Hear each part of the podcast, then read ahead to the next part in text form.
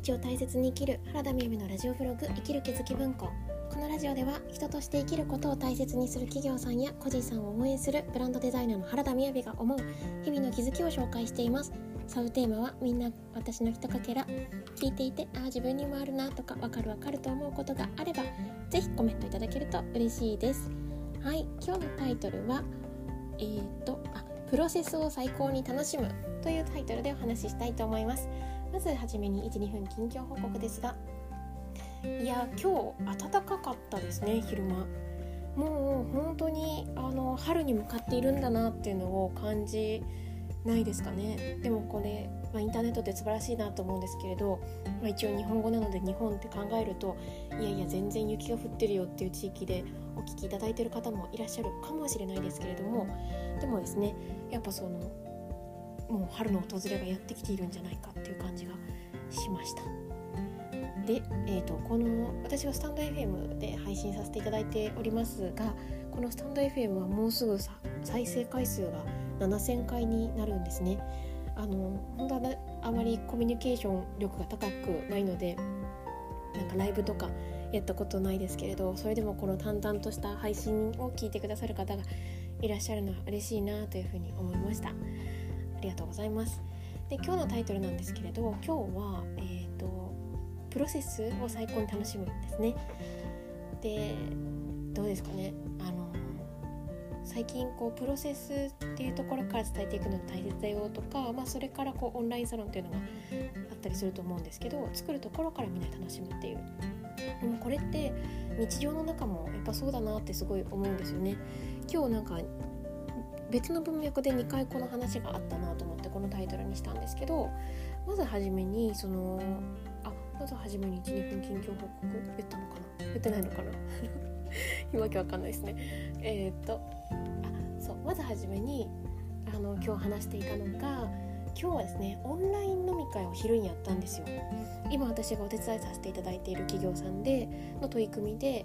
あの自分のお仕事とかに関わらないで組まれているチームがあるんですねでそのチームでのんぴさんというねあのサービスがありまして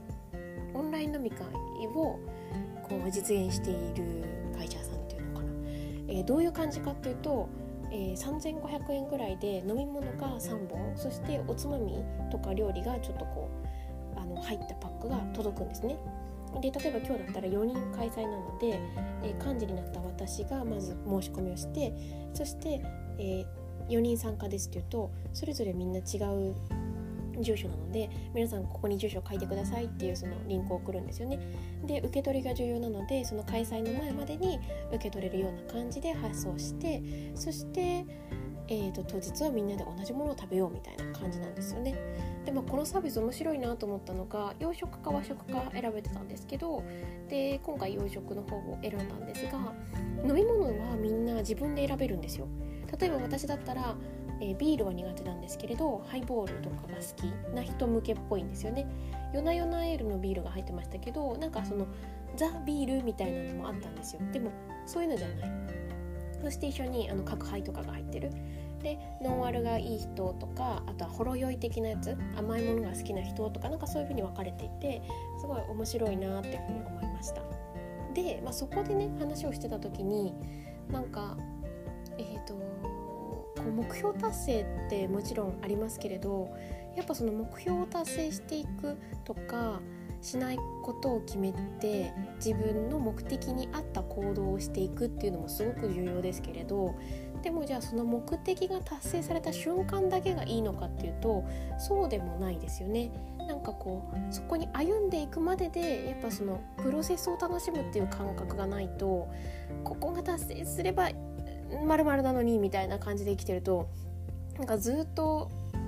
プールの25メートル泳いでるみたいな感じなっちゃいますよね。うん、うむうむみたいなそう私もそう思ってはいるもののいつもああそこまで走り切ろうみたいなのは結構日常的にやっちゃうなと思うんですよね。で一緒に今そういう視点になった時に果たしてその目的に合う時間と目的に合わない時間っていうのはないかもしれないと思うんですよね。なんか今っていうのを楽しんでいたらなんかこう偶発的に何かがあった時もそれさえもやっぱ楽しいなっていうああ邪魔されたっていうところじゃないかもしれないっていうふうにまあ思えるよねっていう話があったんですよね。と一緒にまたそのプロセスっていうことに価値がないとも思いがちだなと思うんですよ。で逆に言えばプロセスってものに価値があるっていう方がすごく上手に自分をプロデュースできるなとも思うんですよね。これ今自分で喋ってても思いましたけどあの私 Facebook でだいたい近況報告してるんですが個人事業でお仕事をしている方をお手伝いしていることの方が時間の割合は圧倒的に高いんですけどでもえー、思考の学校というところで認定講師の活動をしていたりとかクラレコであのオンラインで iPad で書かせていただいたりしてるんですけどそういった時間の方そういったことの方が結構報告するんですよね。シェアするんですよ。なぜかというと終わるからなんですよね。で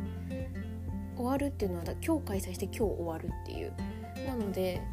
そうじゃないっていうことをなかなか意識しないと結構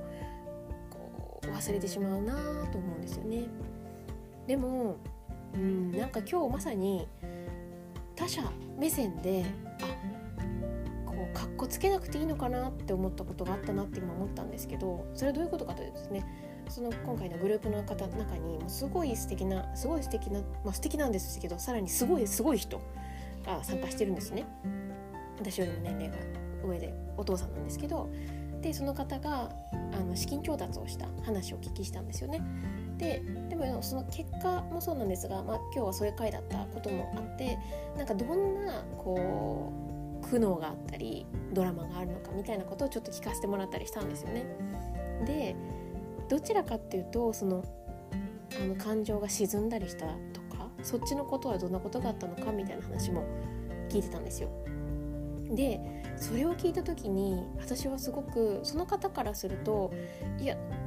何て言うのかなそのそれが達成されるまでのなんかね人と人の関わりでのごたごたとか、まあ、そこから自分が思ってたこととかそういったことってあんまり価値がないというかむしろなんか下げてしまうようなものかと思い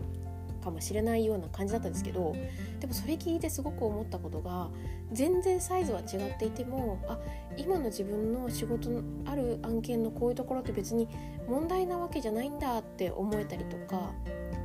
うん、なんか別にこういう状態のまま進んでもいいお話もあるんだなそして結果が出たりするんだなって思ったんですよね。まあ、すごく簡単に言うとその方と私がすごい近くなって追える存在になったような感じがしたんですよね。でそれまではまあなんか追えない存在、まあ、追おうとも思っていないかもしれないぐらい遠い感じになったと思うんですよね。なのでそのプロセスっていうのが大切だっていうことはもちろんそうだと思うんですけどそれは自分だと忘れちゃいがちですけれどでも全然違う他者からしたらすごく価値があったりきっとするんですよね。それを考えると音声配信ってすごいですよね。何て言うんですか？なんかこうまとめなくても伝えられますし誰かの挑戦をこう音声で聞いていられることでなんかこう自分もあこういうことやってみようかなって思えたりこう迷ったこととかも共有できるとあこんなところで迷ってたんだなっていうこととかも分かったりしますよね。あなんか言いたかったことはメイキングが出しやすいアプリだなと思いました。うんなんか本当に迷ってる時とかって言葉にしづらいですよね。でなんか 誰に喋ってんねみたいな感じですけどうんそれで言うと本当にこの誰に喋ってんねみたいですけど一応収録してるのでやっぱりこうた喋り口調になりますし実はそのこの1週間ぐらいは本当にの本当にノーアジェンダみたいな感じでしかも今一番感度が高いことを言うなんて最もまとまってないものばかりだと思うんですけれどで、まあ、聞いてくださってる方すごくわかると思うんですが自分が自分ですごい気づいてるんですよね。でももしかしたらこういう配信も誰かの何かの役に立ててるのかもしれないなって思いますね。ちょっとそれは私には分かりきれないですけれどもでも反対側から考えるとそれはすごく思います。うん。なんかもっとこうオンライン上で格好つけなくていいんじゃないかなって思いますね。格好つけてるのかわかんないですが。はい。ということで今日はプロセスに価値をプロセスを楽しもうですねプロセスを楽しもうというタイトルでお話しさせていただきました。今日も聞いていただいてありがとうございます。それではバイバーイ。